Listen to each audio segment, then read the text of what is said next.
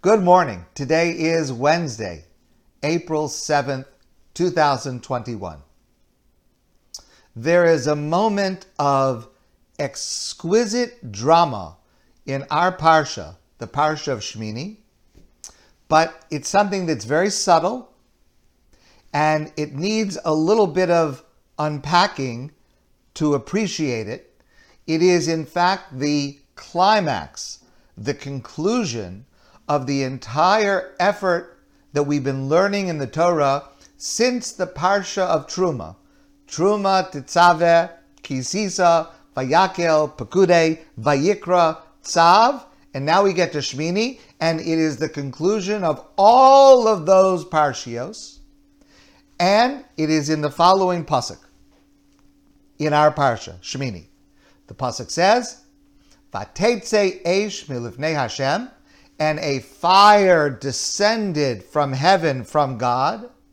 Vatochal al hamizbeach es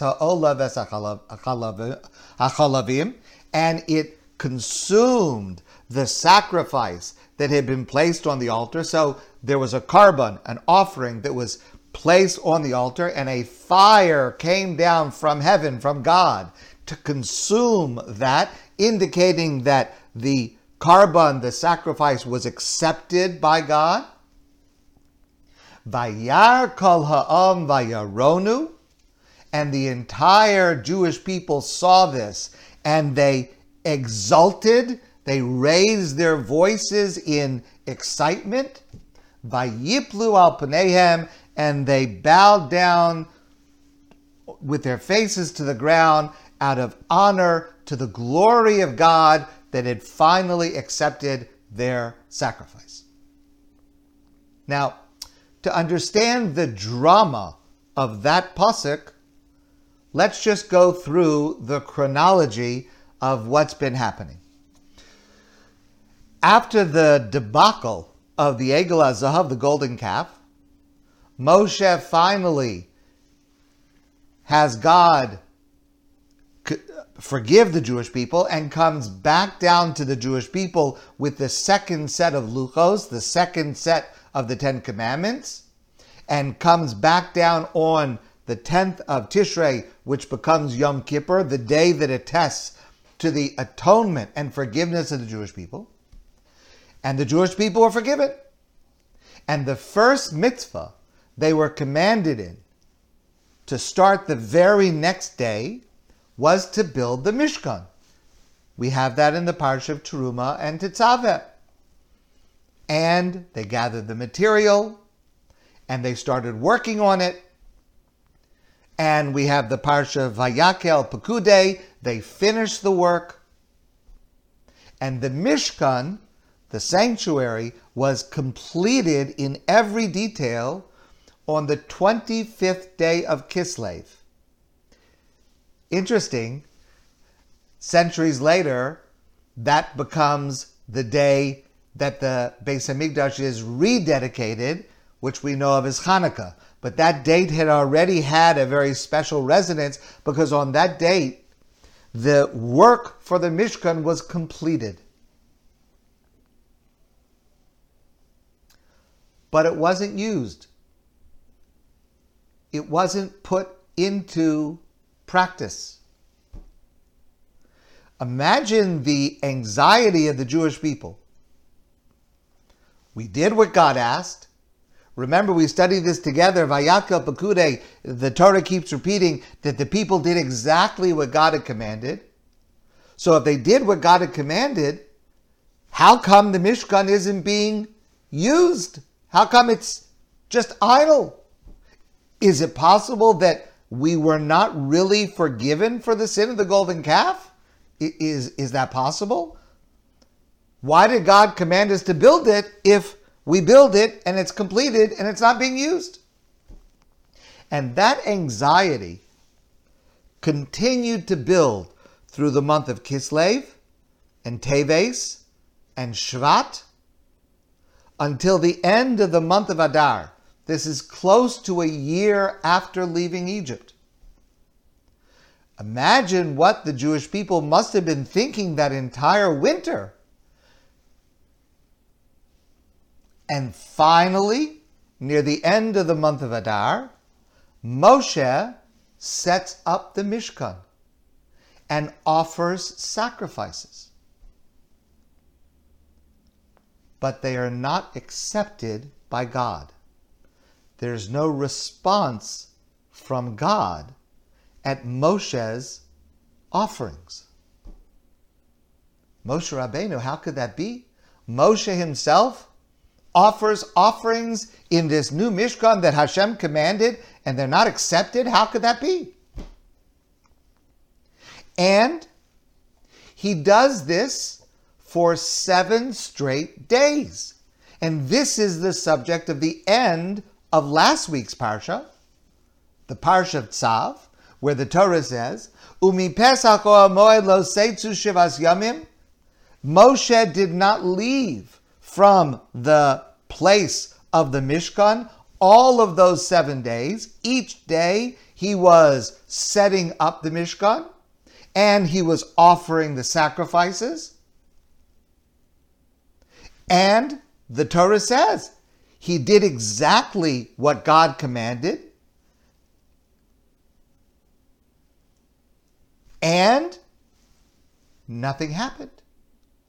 There was no response. Then our Parsha, Vayihi Bayom Hashmini, on the eighth day.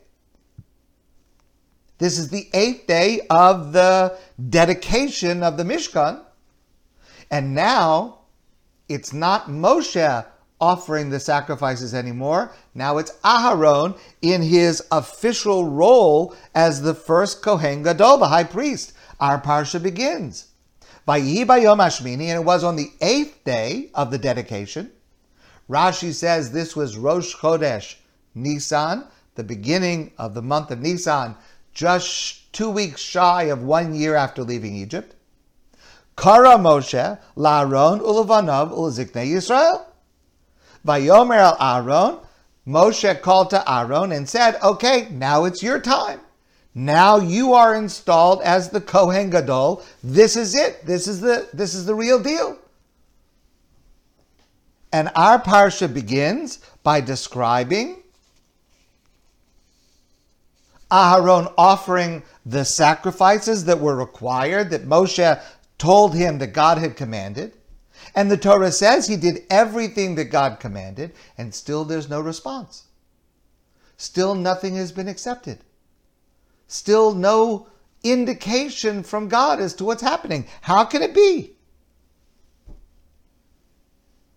And this starts at pasuk number one, the beginning of our parsha, and it continues until pasuk number 24. And finally, pasuk 24, the pasuk I read to you, Vatetse Eish Milifnei Hashem. A fire came from God and consumed the offering on the altar. Hashem had accepted the korban, and the people exulted. Finally, finally, after all the anxiety and waiting and not knowing why there's such a delay, Hashem accepts the korban. Why was there a delay? Why is there such suspense waiting for Pasuk number 24 to happen? So there are a number of different answers offered by commentators. Allow me to share one. I skipped two verses, two psukim. I read to you pasuk number 24. I read to you up to pasuk 21, which said Aharon had done everything that God commanded, but still nothing had happened. But I omitted pasuk 22 and 23.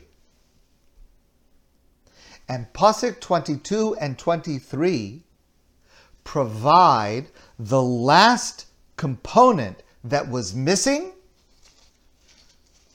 without which God was not going to accept the offerings of the Jewish people, the effort of the Jewish people. And let's look now at Pasuk 22 and 23. Remember, up until this moment, as I shared with you, Last week's parsha, the beginning of this week's Parsha, it's all about the sacrifices. Moshe first is offering sacrifices, the rituals, putting part on the altar. Our Parsha Aaron is offering sacrifices. Everything is about the karbanos. Until we get to Pasuk number 22. Pasuk 22, Vayisa Aharon es Yadav el ha'am vayivorachem. Aharon raised his hands towards the people and he blessed them. Pasuk number 23, Vayavo Moshe ve'Aharon el Ohel Moed. And Moshe and Aaron came together Vayetzu vayivarchu es ha'am. And they together blessed the people. And that's the moment. Immediately after that pasuk, Vatetse esh milifnei Hashem. That's when God accepted the sacrifice. Because all of the efforts of building the Mishkan, of offering the sacrifices, they were all ritual acts between man and God. Very important. But it's only at the moment where the leaders who are involved in the service to God turn to the people and bless the people give a bracha to the people, that is also part of the avodah, of the service in the Beis HaMikdash. It's not only a part, it is the final component that was necessary in order for God to accept the sacrifices. Up until that moment, God was not ready to accept the sacrifices. What was God waiting for? Why didn't God respond to the Jewish people building the Mishkan, to Moshe offering the sacrifices, to Aharon offering the sacrifices? God was waiting for Aharon to engage in his most important task. Not the sacrifices, not the direct rituals. Those are the intermediaries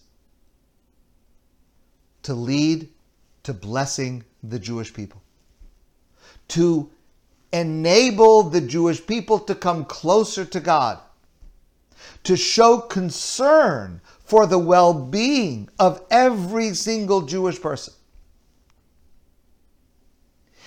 Everything else that a Kohen does every sacrifice, every offering, every ritual, every passage that we've been studying in the book of Vayikra has this as its goal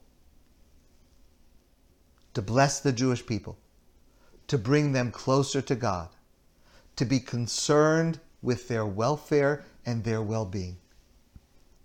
And that's why at the moment that the blessing was offered, that's the moment that God accepted the sacrifices. You know, today, the role of a Kohen is diminished. We do not have a Beis HaMikdash.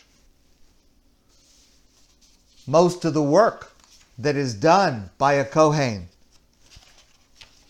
is not done today. But we still have the single most important role for a Kohen blessing the Jewish people. Birchas Kohanim, the blessing of the priests. In Israel, this happens every day in the synagogue. Outside of Israel, we do it on Yom Tov.